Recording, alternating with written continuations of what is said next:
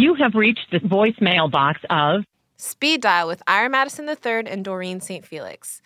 This week is our season finale. First, we'll be doing our top five list of things to keep in 2016, and then our top 10 list of best of 2016.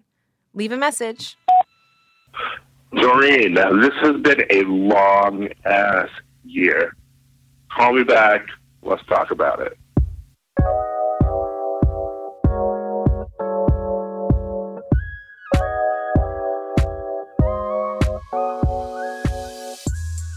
We did it. We survived 2016, but just barely, honestly. Just barely. God, this every year, everybody says that that year was the worst, but I really do think that 2016 was the worst year of my life, and hopefully, the world will just end, so I won't even have to say this about 2017. That's that's my Christmas wish this year. Low key, I had a really great 2016, if we're being honest. Were you in America? I know it sucked for the world, but my 2016 was kind of lit. Oh, I mean, I feel like I can't even think about my personal year because I'm like so overwhelmed with all of the wild shit that is going on in this country and abroad. Well, I'm glad that you are very empathetic. Um, but just call me Maya because it's all about me, me, me, me, me. Forget Oh, about you, you, you, you, you. But one thing that was really great, in fact, one of the highlights of this horrible year for me was our podcast. This is our 30th Yes. episode. 30 episodes of us getting to know each other, us sharing ourselves with the world. Us making fun of the world. This is our season finale. After this episode, we're going to be gone for a minute, but we will be back in 2017 with the jump off. So sorry to get all meta and sa- and sappy and to break the fourth wall of our phone call, but seriously, thank you to everybody who listens to our podcast, who shares our podcast, because you know that shit's important. We trying to get that money. And for everybody who asks about us and emails us and tweets at us, we read all of your messages and we really appreciate y'all. And to everyone who hasn't been including us on their best podcast of 2016 lists, um, fuck you. Anyway, um, let's move on to Some our shitty final things. keep it segment of the year. Keep it, keep it, keep it. Keep it. Keep it. Yes. We have a top five things we are going to keep in 2016. Doreen, what is number five? Number five is Facebook. I constantly felt like I was Mulder and Scully this year. Um, you know how like on the X Files they had to go into small towns where like creepy shit would be happening uh, Mhm. just off the fringes of society. But Facebook brings those fringes of society onto my page.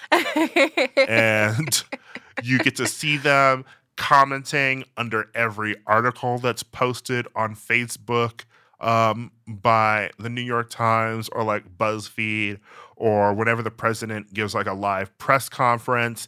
There's live comments happening under it, and you just see the trash of society. Uh, yesterday, I was on my friend's Facebook wall, and she was talking about the Russians hacking the election. And this girl commented, um, media hysteria at its finest. Ha ha ha ha ha. And I was like, girl, what are you talking about? You sound dumb.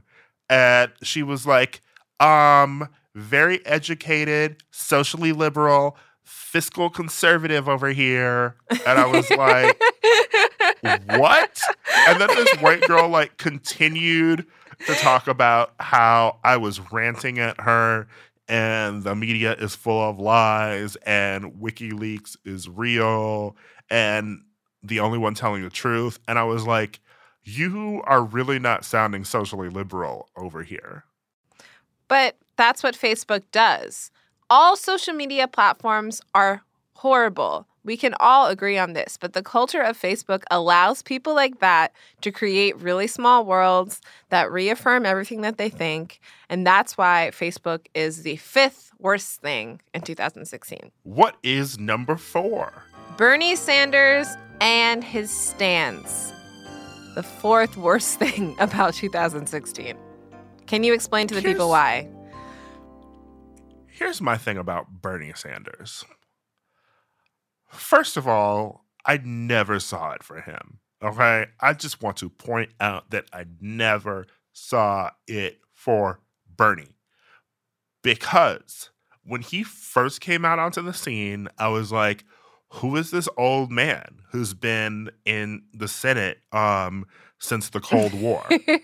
and he like inspired all of these white people to jump on Facebook, you know, that horrible platform that we just discussed, to tell black people that they were voting against their own interests by voting for Hillary Clinton instead of voting for Bernie.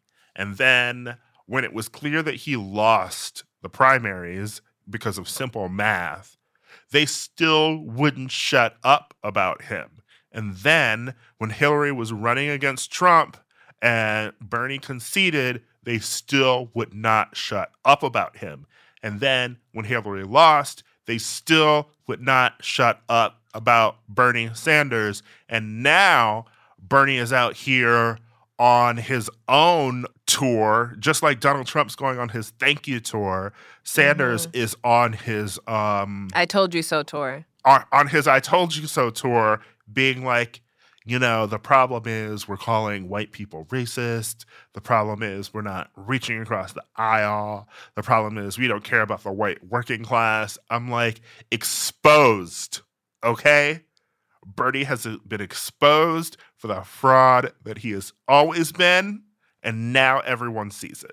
I will never deny that Bernie Sanders has done some great things for a lot of people in his role as a senator. However, I think that the way he represents the worst instinct of the left, which is to berate, literally berate the black and brown and poor people who make up their constituency, that is what I absolutely can't stand. There have been a lot of articles and statements and speculations about how identity politics is what lost us this election, right? Because all these people were tired of hearing um, black and brown young people talk about the specific ways they experience oppression. The irony is, identity politics won this election. Donald Trump ran a campaign that was all about white identity politics. We just don't call it that often because whiteness is seen as like the absence of race. But guess what? It isn't the absence of race, it's the excess of it. And I am so over this man and everybody who considers him themselves his acolytes and their smugness. It's like, you know what? We're done. This man has been elected. Trump is going to be the president. Why don't y'all shut the fuck up and listen to the only voting bloc who knew what they were doing this year, and that was black women. Speaking of people treating black women like shit, our third thing that needs to stay in 2016 is Kanye West. oh God, tell him, tell him, Ira. Tell him when Kanye. isn't busy being misogynistic to specifically to black women because he is always rapping about his white queens in his music, you know, it's always like uh oh yeah, I fucked your white wife on your white couch or black Tims all on your couch again. Um whenever he's not doing that shit, he is saying borderline evil things like tweeting Bill Cosby innocent and Mhm. going to visit Donald Trump at Trump Tower. It's like you just got out of the hospital and we were just concerned for you and your mental health. And now you want to go play Tiddlywinks, Clue, Risk, Hide and Seek, I don't know, with Donald Trump. And then you tweet out his Time magazine cover that he signed for you. Like, what the fuck is wrong with you?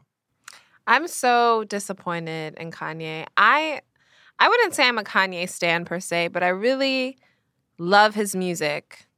Um, even the parts of his music that are really stupid. Like I'm I'm the kind of person who loves them for their stupidity, but Kanye just really pushed me to the limit. A lot of people will make arguments that Trump and Kanye resemble each other because they're both provocateurs, but it's like at the end of the day, Kanye's black and his racism and his misogyny. And it's funny that you mentioned black women because I honestly see Kanye as having like a specific misogyny against white women. I can't imagine what it's like as Kim to deal with a man who raps that stuff about your people, your tribe, and who, you know, Gossip magazines are speculating that his inability to be there for her after she was robbed is one of the reasons why they were living separately for a bit. But all that's just to say, like, I understand that artists are different kind of people, but Kanye, when he shook hands with that man, I think he broke a bond that a lot of his fans had for him and it's just like we can't really take it anymore. So this makes this is a sad one for me, but we got to we got to keep it. Sad for me too, you know. I I saw the Pablo tour twice. Yeah, you You know, I gave that mm-hmm. man good money. You sound like you're giving a Tyler Perry movie speech right now. I like it. Keep going. I gave that man good money. Gave And him good all loving. of me. I brought him into my house. I told him, "You better watch out. These devils are here. Tell that light-skinned man to save you from your dark skin and your job, professional woman." I don't know what I'm saying anymore. Oh my god. Oh my god. Speaking of professional Jesus. women. Jesus saves.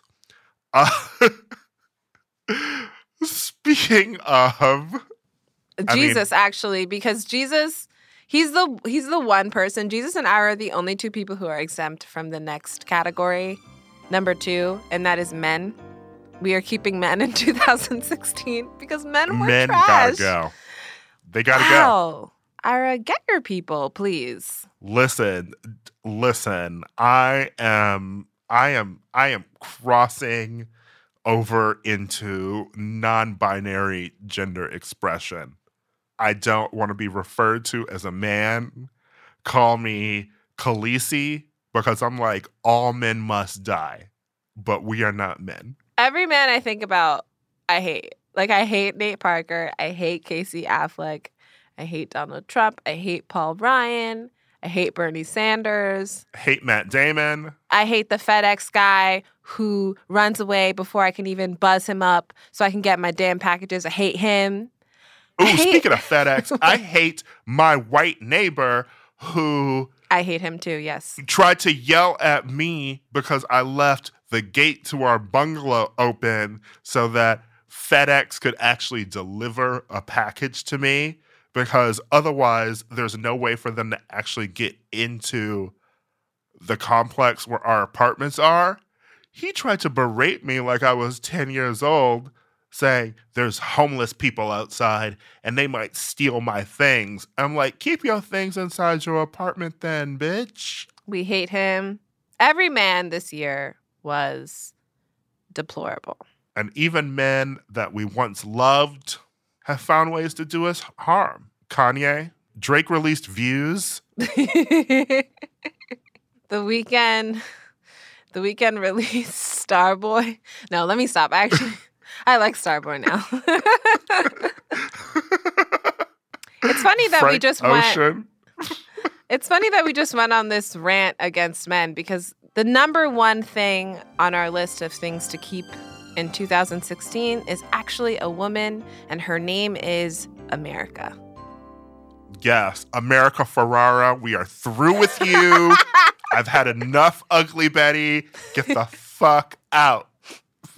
America Ferrera, we love you. He's being he's being a man. We are actually talking we're talking about this country. This country is irredeemable. There's nothing we can do. the best possible course of action moving forward is to physically leave this landmass in the dust and let it drown, which will happen quicker now because we have a president who doesn't believe in global warming. I'm actually going to join Westworld. Oh, okay. You know, I'm going to go out into the old West, you know, bond with Thandie Newton. Even though she hates me, she came for me on Twitter oh, yeah, she does hate you. because I don't like her show. Um, but you know what? Living in Westworld seems preferable to living in America. Couldn't agree more.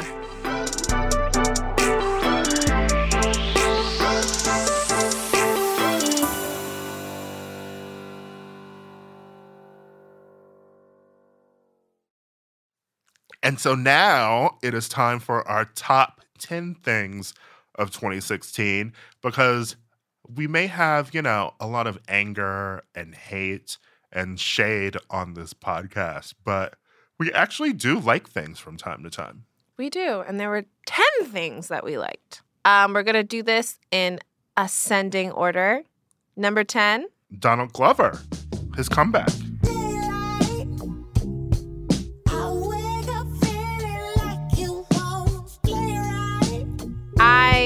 Could not have been more surprised to see all the depth this man had. He's always been like really accomplished. You know, on community, he was a writer for 30 Rock in his early 20s. I always knew that about him, but I didn't realize that he would be an artist who would be making testaments to Black life. That was not something that I ever thought of this man, and he absolutely surprised me. Even if there were parts of his album that I didn't like or I thought were contrived, I still so appreciate the movements he's making, the progress he's stoking. I'm I'm totally here for Donald Glover, and I'm here for whatever new mediums he wants to try out. Atlanta was honestly one of the best things on television in 2016. And I am so excited for what he is going to accomplish in the future. Me too. We love you. We love you, Donald. Number nine. Number nine. Um, if Atlanta was the best black thing on TV this year, the best Caucasian thing on TV this year was Stranger Things.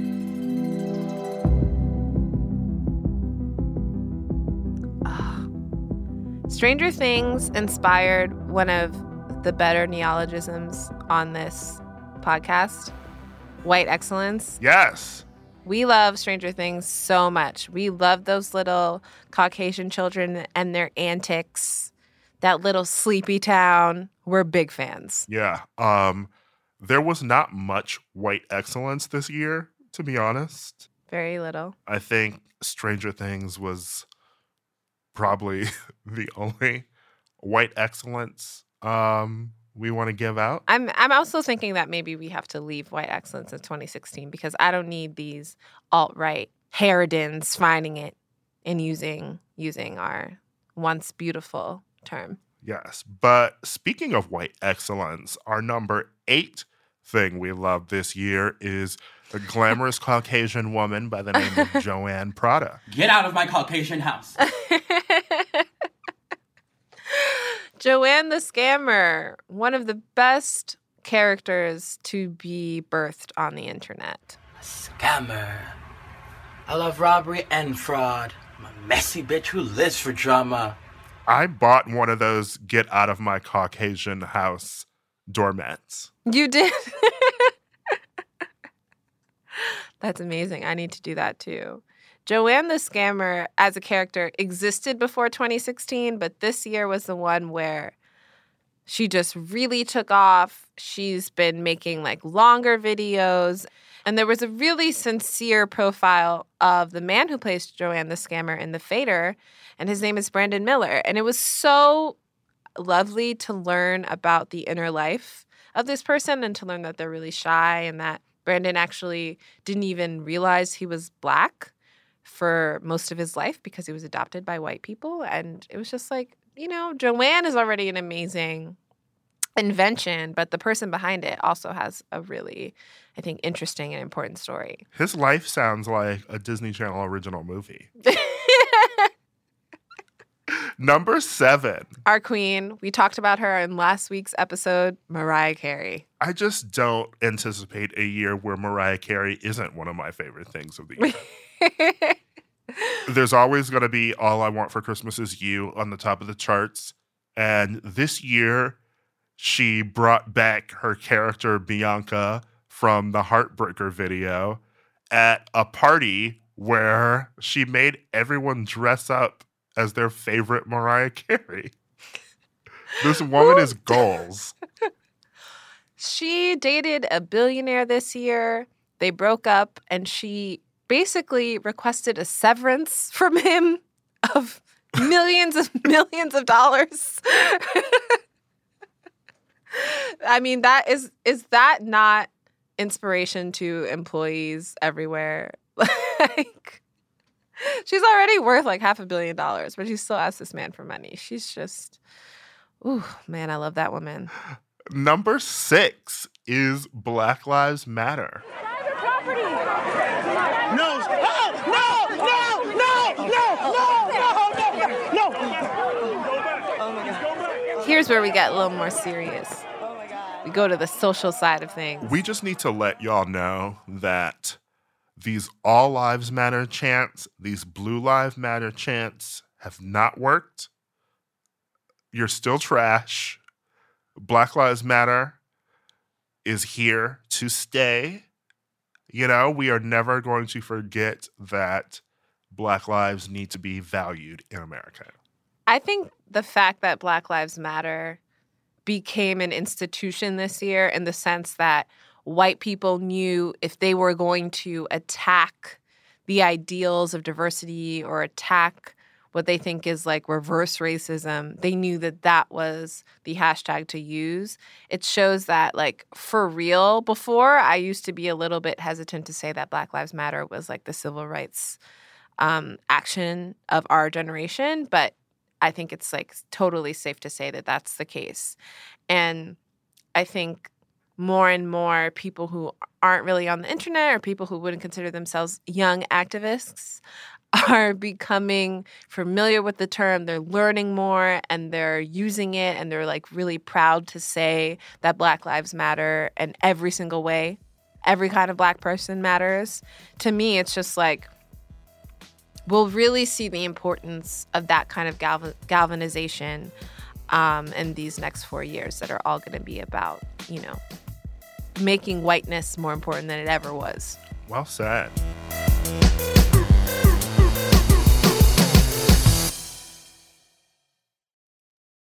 Um, and that brings us to number five, which is Michelle Obama's grace.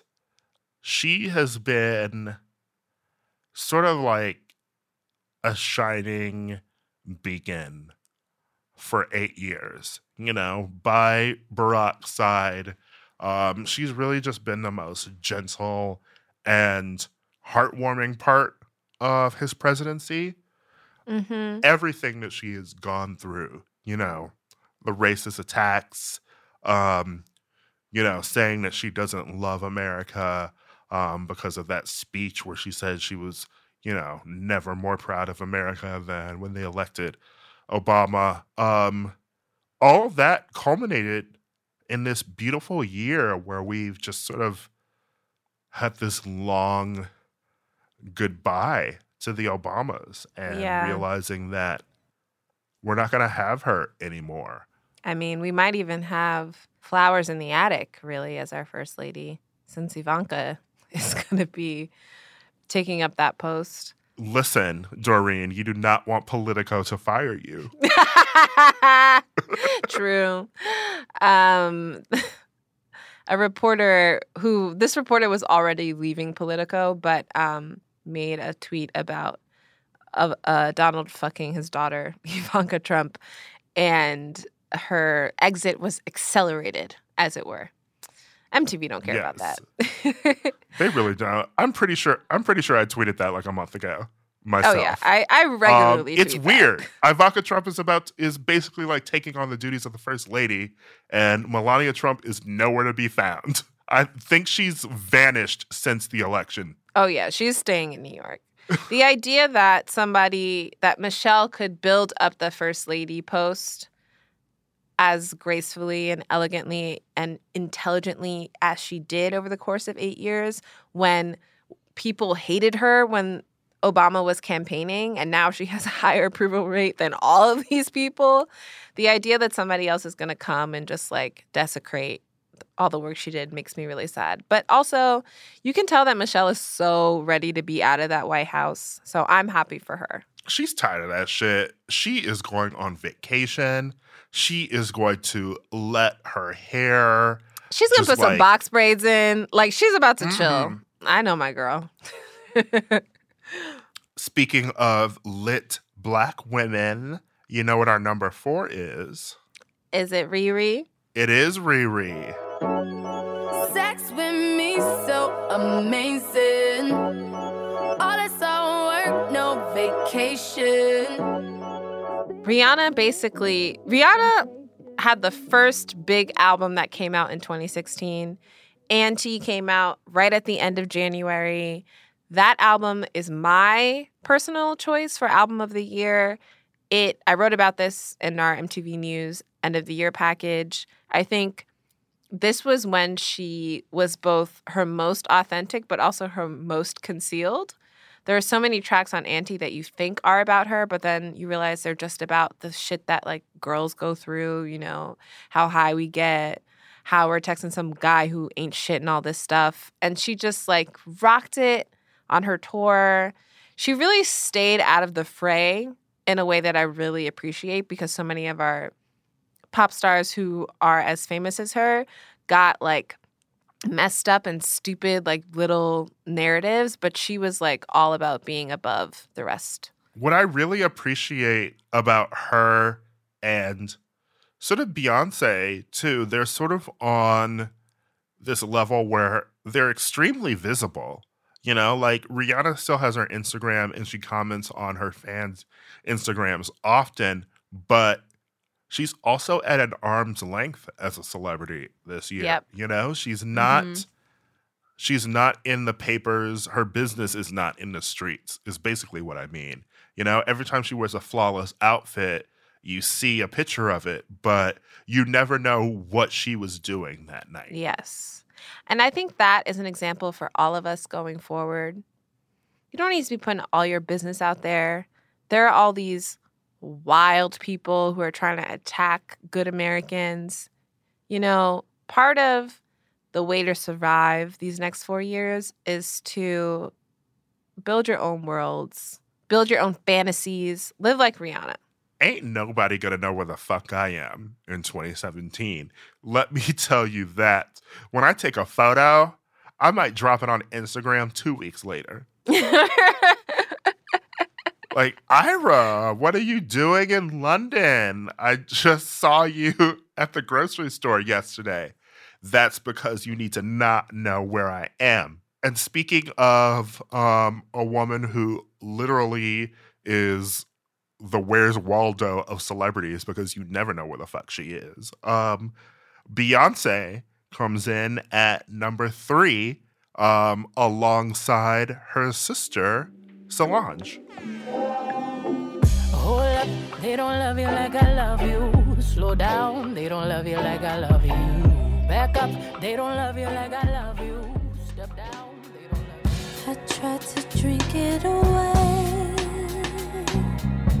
I tried to put one in the air. Everybody has been I tried to comparing these two, trying to say that one of the albums was better or one of them was a truer artist. And I think that's so stupid because we should just be happy and feel blessed that there are two sisters out there both making incredible art, making incredible music that sometimes complements each other, but also is sometimes sometimes super different from each other.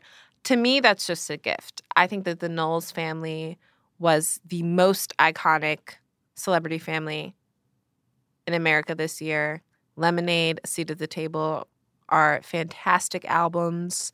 Yes, Lemonade is my personal favorite album for 2016. It's been so nice to see them support each other. hmm You know what it actually reminds me of? Um, I feel like because they're women, um, people constantly sort of want to like pit them against each other Mhm. and think that there's this sort of competition between them. But they actually remind me of Janet and Michael. Oh, I love that. And it's great that you mentioned that because um, Janet and Michael are the other siblings who had two number one albums in the same year. hmm And never once did I ever feel that like Janet and Michael were competing with one another.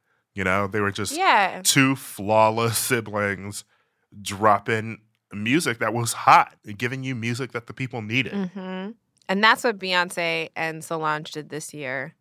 Just Tina. We who we're really thinking here is Tina Knowles because thank you for bringing all this majesty onto this trash earth. And thank you for, you know, your Instagram too, because Honorable mention for sure. it is such a peek into the Knowles family life. And it is pretty iconic. Maybe the Yeah. most iconic Instagram account that exists. Yeah, if you're not following Tina on Instagram, you, you might as well just delete your account because you're not doing it right. Number two, the best film of the year, Moonlight.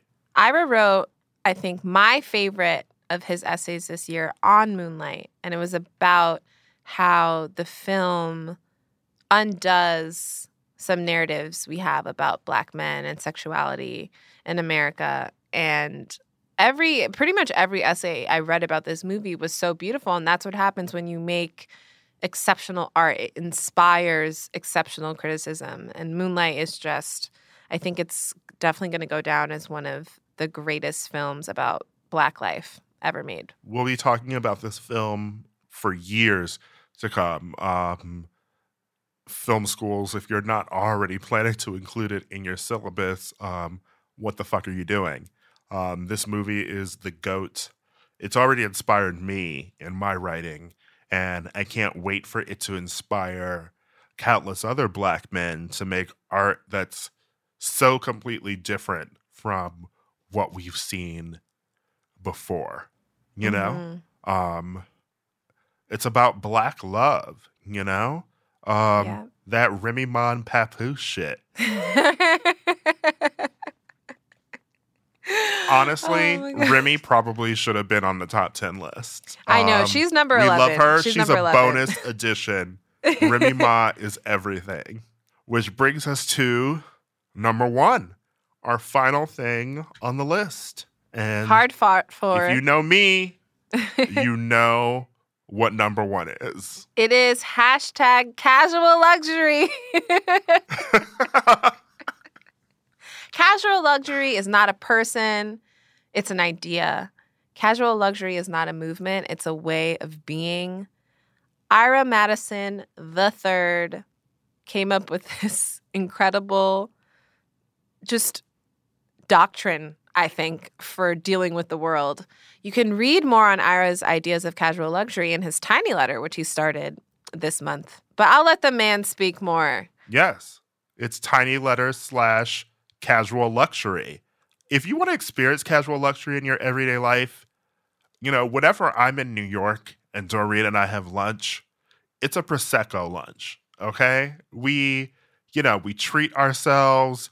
You just need to find ways to be glamorous and lush in everyday situations. And you don't need a lot of money to do these things, right? It's all about just making the right choices. So maybe, you know, you don't want to hang out with your white friends this week. You're not trying to go to that white dinner party. Don't do it. Save that money and get a massage instead on the weekend. That's what casual luxury is about. Don't worry about keeping up with the Joneses. Worry about doing you. Like we said, 2017 is going to be the year of y'all not going to know where the fuck I am, you know? Next month, I'm going on vacation. Um, our podcast will actually not be back until February because Doreen and I are both going to be out of the country. You're not going to know where we are until we update the podcast and tell you where we've been. We might tell you in June, honestly. Yes, be mysterious, you know, add mystery to your life. Don't constantly feel like you need to be online all the time. um, engaging in the conversation. Because let me tell you something the conversation is going to repeat. We're going to be having the same conversation every day for the next four years. And when crazy news is stressing you out, it's really about taking care of yourself. Once again, we want to thank our listeners for tuning in to Speed Dial this year. It's been a great 2016, and We love you. making this podcast has honestly made my life better. I can't agree more. Not only is Ira one of my best friends now, one of my most trifling friends as well, I also feel like we've met so many cool people through your voicemails, and it's such an honor that you guys trust us with your problems and with your stories. And we can't wait to do this more in 2017. Yes, do it more, do it bigger. Um we're going to be on a break until February, but when we come back, Speed Dial is ready for the jump off. like Ira said, we're going to have more guests for you. We're going to have different segments. We're going to change it up. It's going to be speed dial as you know it, but also bigger and better. And we hope you continue to join us for the ride. Peace out. I'll talk to you later, Doreen. See you in 2017. All right. Bye, Boo. This episode of Speed Dial was produced by Michael Catano, James D. Green, Mukta Mohan, and Kasia Mychajlowycz for the MTV Podcast Network, with additional engineering by Little Everywhere. You can subscribe to this and all of our other shows on iTunes, Stitcher, Google Play, Spotify, or wherever else you can find your favorite podcasts.